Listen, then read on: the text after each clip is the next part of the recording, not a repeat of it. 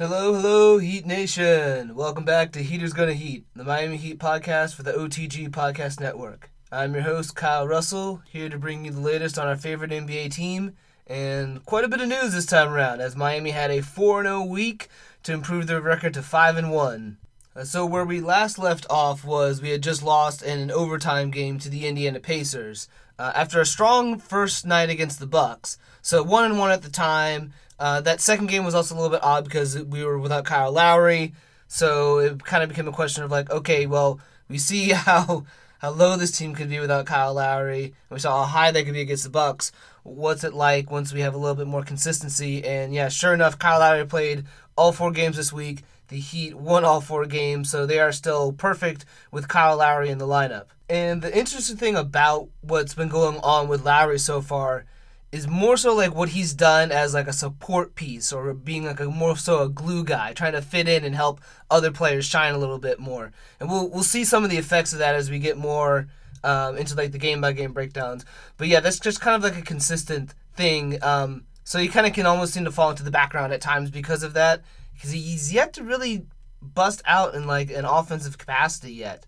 He's just been hustling hard on defense and setting up others on offense. So from one Kyle to another, it's been fantastic play. But let's first just jump into the games. So first off, to start off the week, Miami hosted the Magic on a Monday. That was the game they won 107-90. Quick recap. The Heat, they built a strong lead in the first quarter, beating by as much as 12 going into the second. They pushed that lead to almost 20. They got to like 19 a few times in the second, before eventually kind of settling back down to just up 13 at halftime. So still double-digit lead. The Magic did push back a little bit and got it to as little as 6 early in the third quarter, but then Jimmy Butler just took over completely, pushed it back up to 11 going into the fourth, and then the Heat just kind of cruised from there, pushing the lead almost as much to 20 to close out the game. And yeah, Jimmy Butler, definitely the story of that one, absolutely went off, 36 points on 15 of 21 from the field, shot no threes at all, doesn't even need them, because he's also doing 6 of 6 from the line. Butler absolutely took over the third quarter, pretty much got wherever he wanted, whenever he wanted, and got almost whatever shot he wanted. And yeah, it was the big difference between Miami potentially blowing a game against the Magic, which is something that they typically like to do. But not this year, because this team seems quite different. Hero was a little limited in this game after scorching hot performances in the first two. It definitely seemed like immediately defenses were starting to key in on him a little bit more. Like, oh, okay, all right. The Tyler Hero looks a little bit like he was in year one versus year two. Just kind of shut that down. So he was only limited to 13 points, unfortunately, on 5 of 12 from the field, 1 of 3 from 3, 2 of 2 from the line at least. So at least got to the line. However, big difference was Tyler Hero made up for that by getting a team-high 9 assists, and ended up with also a team-high plus 19 and plus minus, in large part because as a playmaker, he just did an absolutely phenomenal job finding people. Like, okay, the defenses are going to now start to key in on him.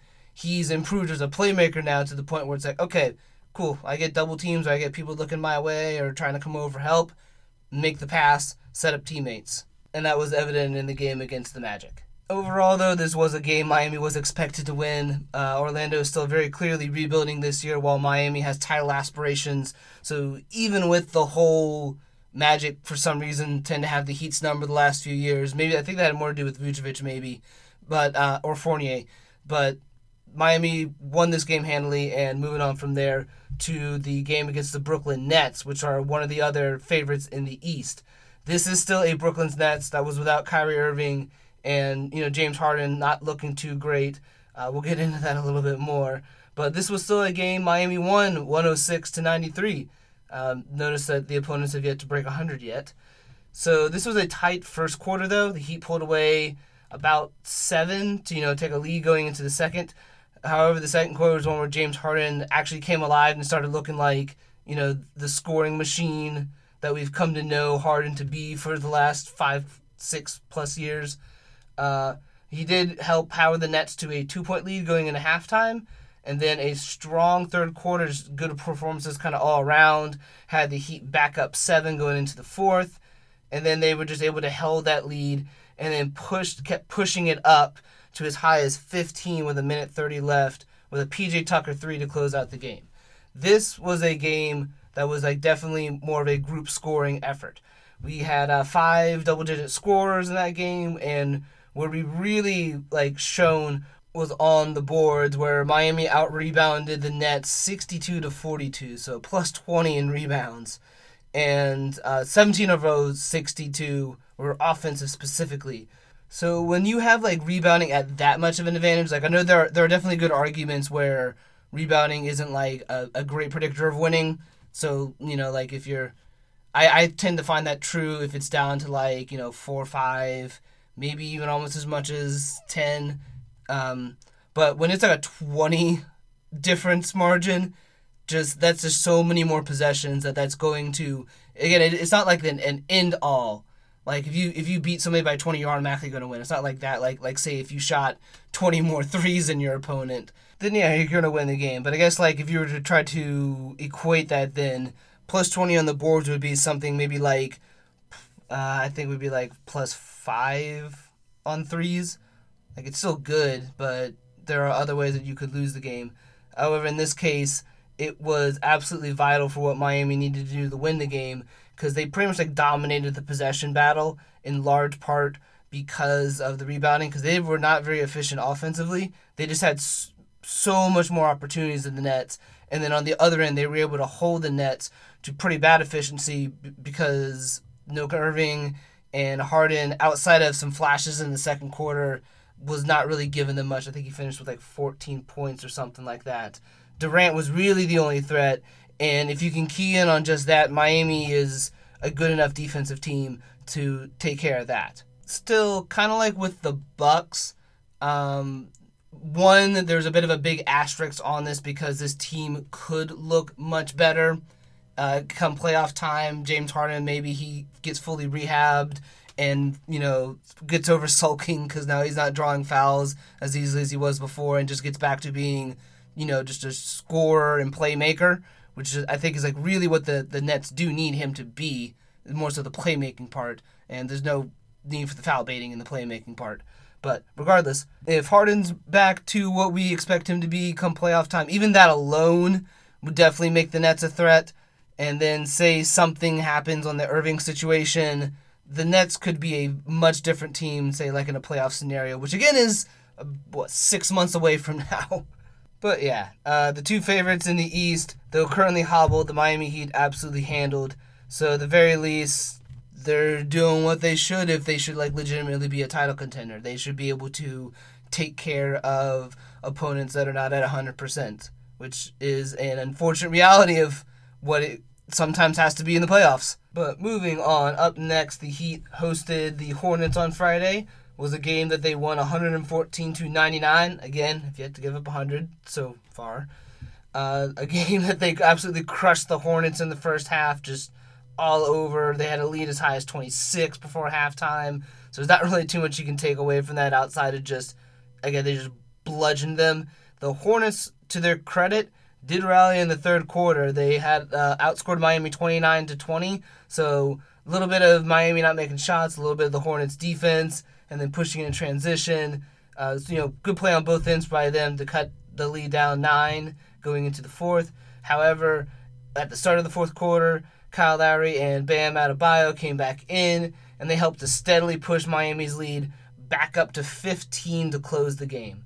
And all credit to the Hornets for getting back into this game. They're a young team that definitely seems like they're poised to try to do almost like an Atlanta Hawks-esque run, or at least they're going to attempt to try. That's a leap they want to take this year anyway.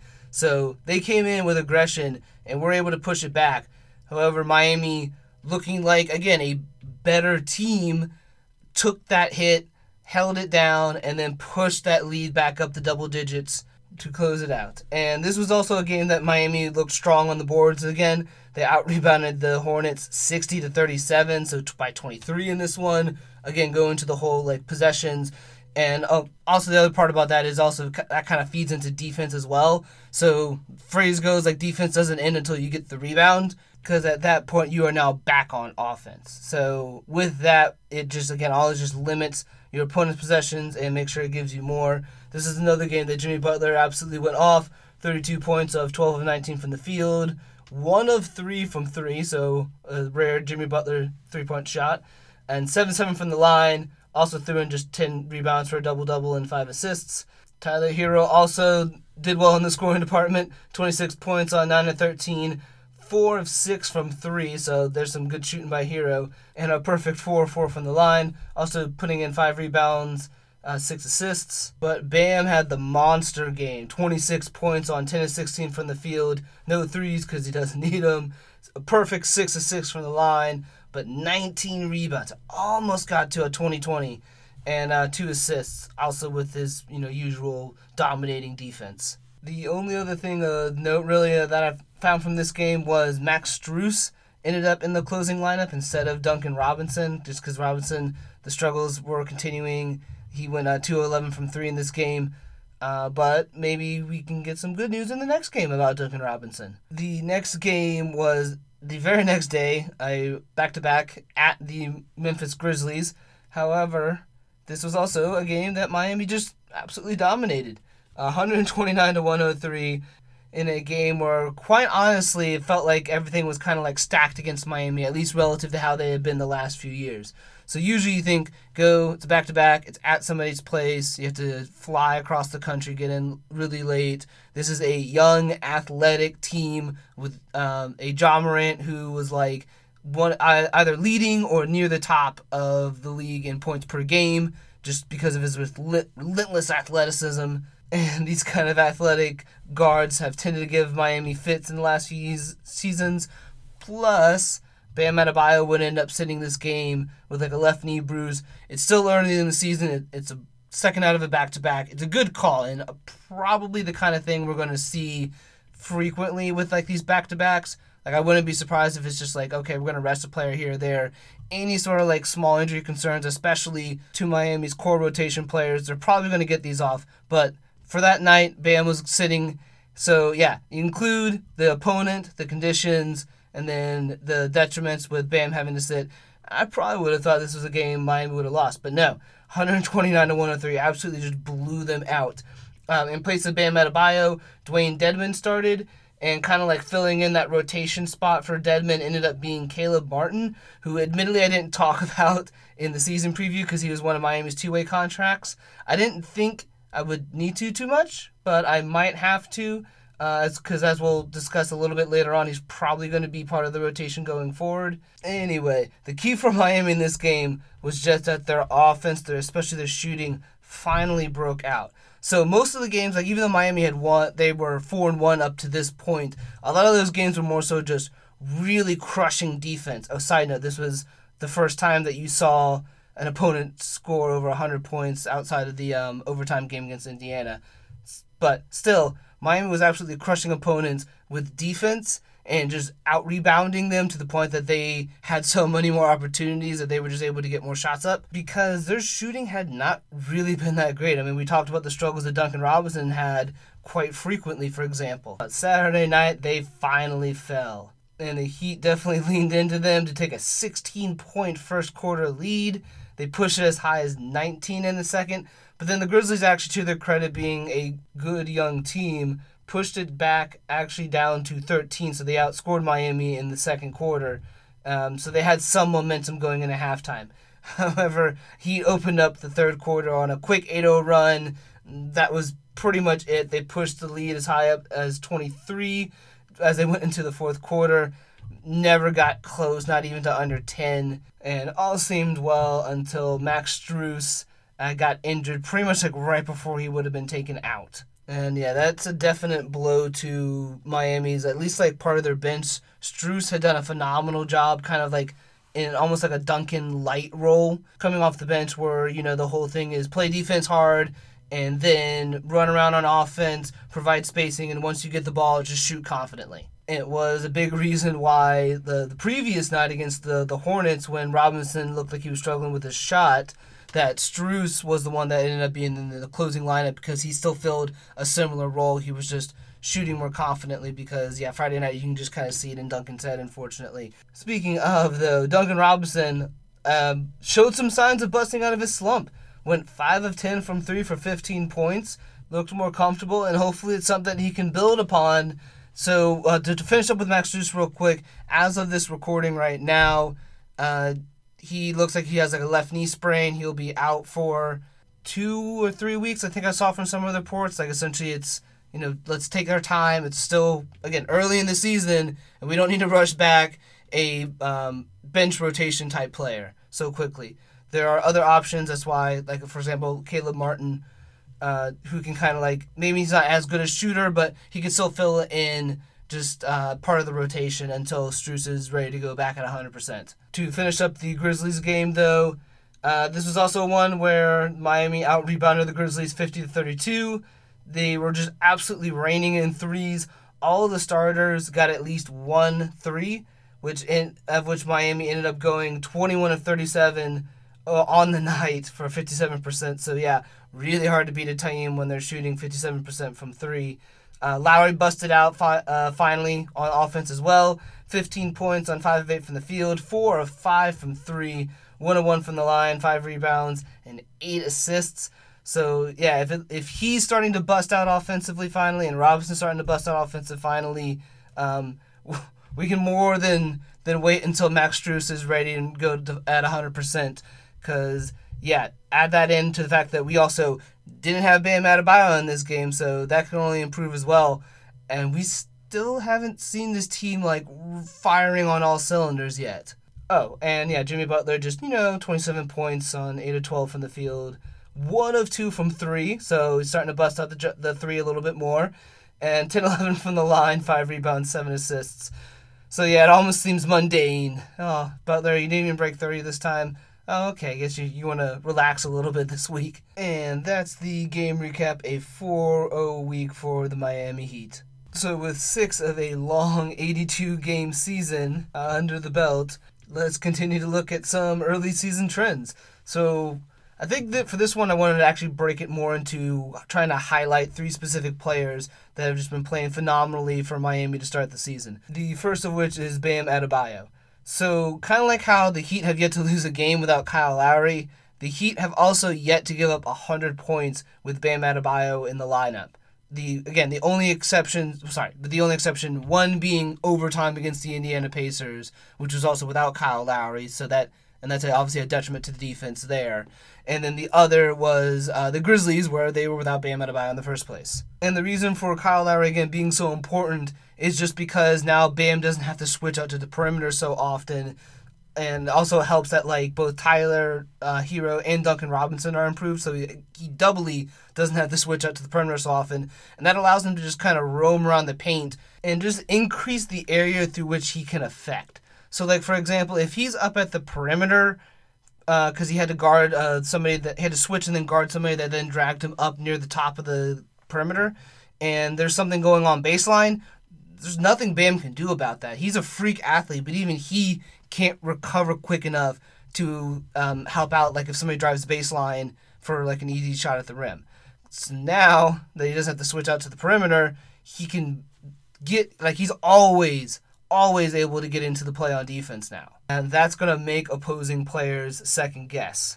And it has worked to great effect, not only for him defending plays. So, for example, he's, as a defender, he is holding opponents pretty much in all areas of the floor to minus double digits in field goal percentage. So, imagine a player that no matter where he shot on the floor, whether, it's right at the rim, in the mid-range or out at 3. There's just a hypothetical example. So no matter where he shot from, he shot 50%. It was just a weird anomaly of a player.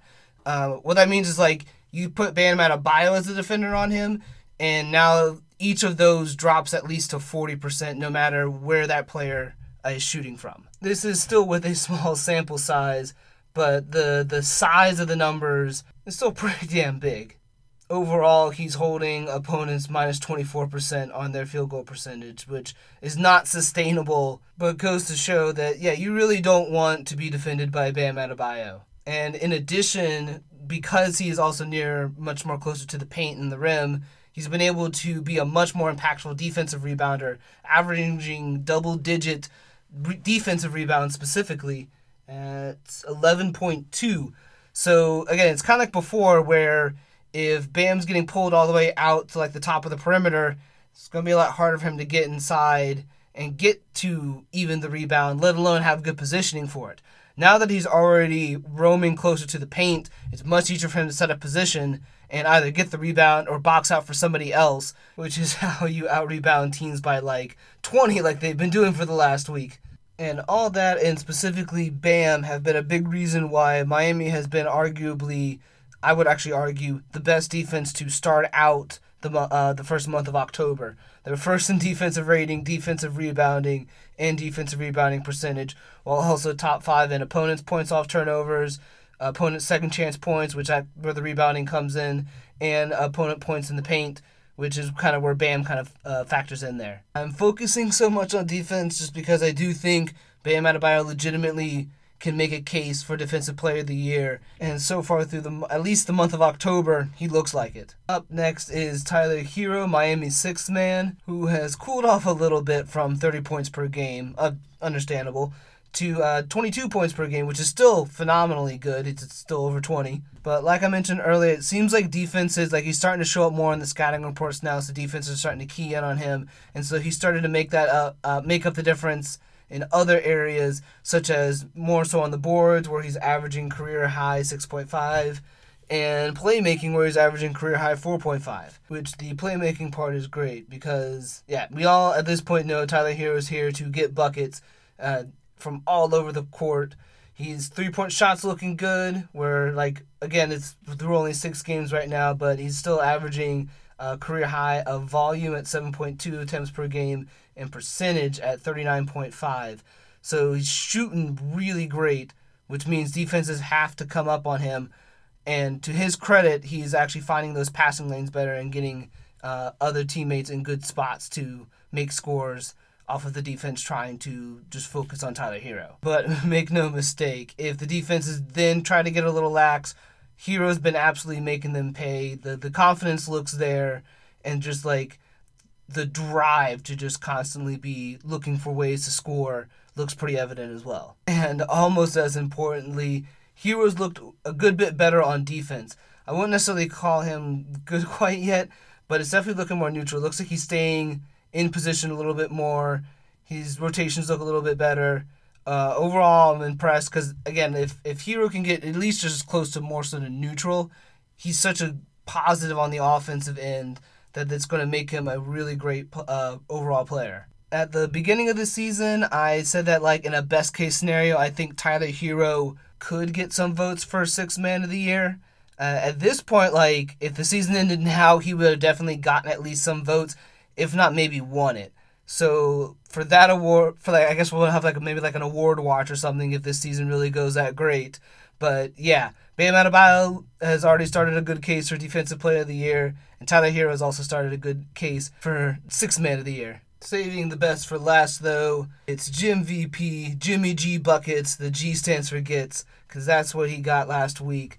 He's so far averaging 25 points a game this season, 7 rebounds, 5.5 assists, and 2.8 steals. To take a quick side note just to praise Kyle Lowry for a moment, this is why you get a player like Kyle Lowry, because just it allows Jimmy Butler to be the best version of himself. So what I mean by that is, like, so for example, 5.5 assists for Jimmy Butler is actually a little bit on the low end compared to what he's usually averaged for the Heat. It would actually be a low for him in a Heat uniform. But the reason for that is because with Kyle Lowry able to handle the ball more on the perimeter and help do the setting up, Butler's been able to just focus more so on being a scorer, which is why he's up to 25 points per game and pretty much getting to the line at will despite the changes to the foul calling rules, probably because Butler didn't rely upon those kinds of methods in the first place to get fouls. Regardless, he's getting to the line, he's getting to the rim, he's getting to the mid-range, and he's even starting to flash a little bit of the three. And that's just on the offensive end. On the defensive end as well, because Kyle Lowry can be a little bit more of like that point of attack defender that the Heat have also lacked for the last few years, it's let Butler kind of be a bit more of a roamer. He's more of an off-ball defender at that point, and then he can just pick apart the passing lanes, which is why he's at 2.8 steals right now. And a lot of those steals are more so like he pokes it out in front, catches up to it, or pokes out somebody else, and it's an easy transition bucket. defense to offense like that is probably like the best way to sum up Jimmy Butler as a player. And it's showing in some of the advanced stats. Again, caveat, this is early in the season. But yeah, so far Jimmy Butler's been crushing it on both ends of the floor, like in a box plus minus perspective, which is kind of tries to gauge how impactful you are on the offensive and defensive end. Obviously, you want those values as high as possible. On the defensive end, he's leading the lead at 6.0. And then just an overall where you combine defensive and offensive, offensive he's at 5.2, so that combines for 11.2 overall. So just from like that perspective, it's kind of showing he's not a like traditional type of superstar player we think of in the sense of, you know, just score a ton like Kevin Durant, Steph Curry, Nikola Jokic. He's just I always kind of described it a little bit like a LeBron light. Like he's not as good a scorer as LeBron, but he does a little bit of a similar thing where he impacts so many different areas of the game and also understands the moments that he needs to like step up, if you will, or like take everything to another level, for example, like in the NBA Finals. So like I alluded to at the start for this subsection, the question becomes is, could Jimmy Butler win the MVP this year? And this is still more so just like fun thing to talk about early on in the season because there's so much that could still happen going on. But at this level, Jimmy Butler would at least absolutely have a good case for receiving votes for MVP, potentially even winning it. Because so far, Miami looks like a defensive juggernaut. Their offense is starting to come together, and Jimmy Butler is absolutely at the core of it. He's the best player on the on a team that looks like it could at the very least be a top four seed in the East, which is about kind of the criteria to kind of be in consideration. Be the best player on one of those teams where like very clearly you are the kind of like the fulcrum around which everything operates, which he did on both ends of the floor for Miami. And he's putting up the accompanying stats to go with it. Like 25 points per game is a lot, especially when you combine that with probably all NBA defense as well. It's so early is the only problem. However, it's fun, so that's why we do it. But yeah, overall, Miami looking pretty solid through the first 2 weeks of the season. And a lot of that kind of came down to what I would kind of sum up as players making their opening arguments for respective awards. Bam for Defensive Player of the Year, Tyler Hero for Sixth Man, and Jimmy Butler for MVP. And with that, let's close just looking at Miami's future schedule for the next week. So admittedly, this podcast will come out a little bit before the game tonight against the Mavericks. I unfortunately was a little bit sick on Monday, which is when I had planned to record. But enough about me. So yeah, the Mavericks, they are off to a good start. They're 4-2 right now. However, there are some serious concerns about that record, given that like those wins have been over the Raptors, the Rockets, the Spurs, and the Kings, where like the Raptors, I would put them at like a play-in level team. The Rockets are definitely rebuilding. The Spurs might be a play-in team, and the Kings might be a play-in team. So that's not, like, their wins aren't really that good. And then their two losses specifically, they just got absolutely blown out by both the Atlanta Hawks and Denver Nuggets, who I profiled both as, like, legitimate playoff teams this year, not even in the play-in. So it kind of goes to show that even with a 4-2 record, because it's so early in the season, even a positive record like that, I don't think they really look as good as the record would indicate. I haven't gotten to watch a lot of Mavericks games, unfortunately, but based off of just some stuff I went just like kind of scouting around, it looks like their defense has been pretty good, but their offense has been terrible, which plays right into Miami as a defense-first team. So even though it's at the Mavs, I pretty much expect this to be a solid win. Like I would somewhat be surprised if they lose unless this one guy named Luka Doncic just goes completely off. Really, I think that's just kind of the game plan for Miami. Go in, try to keep Doncic from going off, and make the other players beat you because they can't, because your defense is really good. Even with that, though, I would not be surprised if Doncic just goes absurdly off, and there's just nothing Miami can do. So, I was going to say, like, solid win, but I don't think this would be, like, an easy win per se. After the Mavs, the Heat will host the Boston Celtics on Thursday. This is a Celtics team that is going through a really rough 2-5 start.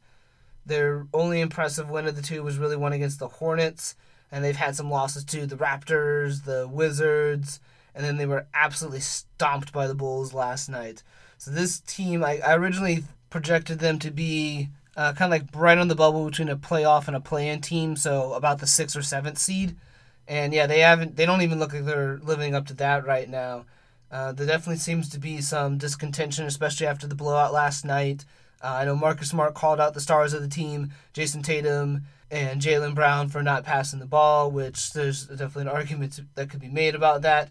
Regardless, though, this does seem like a team that might be in some early season disarray, which, yeah, take advantage of that, rack up some early season wins as much as you can. They are going on a small road trip. First, they're going to go to the Magic on Wednesday, and then they'll come to the Heat on Thursday. So we'll have them on the second night of a back-to-back, too. And if I were the Celtics looking at that, I would probably go, okay, let's really capitalize and make sure we get that Magic win, and maybe we can, rest a little bit that Thursday game against the Heat. Because, yeah, you wouldn't want to do the opposite where, you fluff around with the Magic game, lose that, and then have to go into Miami on the second night. And, yeah, that would just be really tough. And that could result in a 0-2, which then worsens the whole and causes more discontention.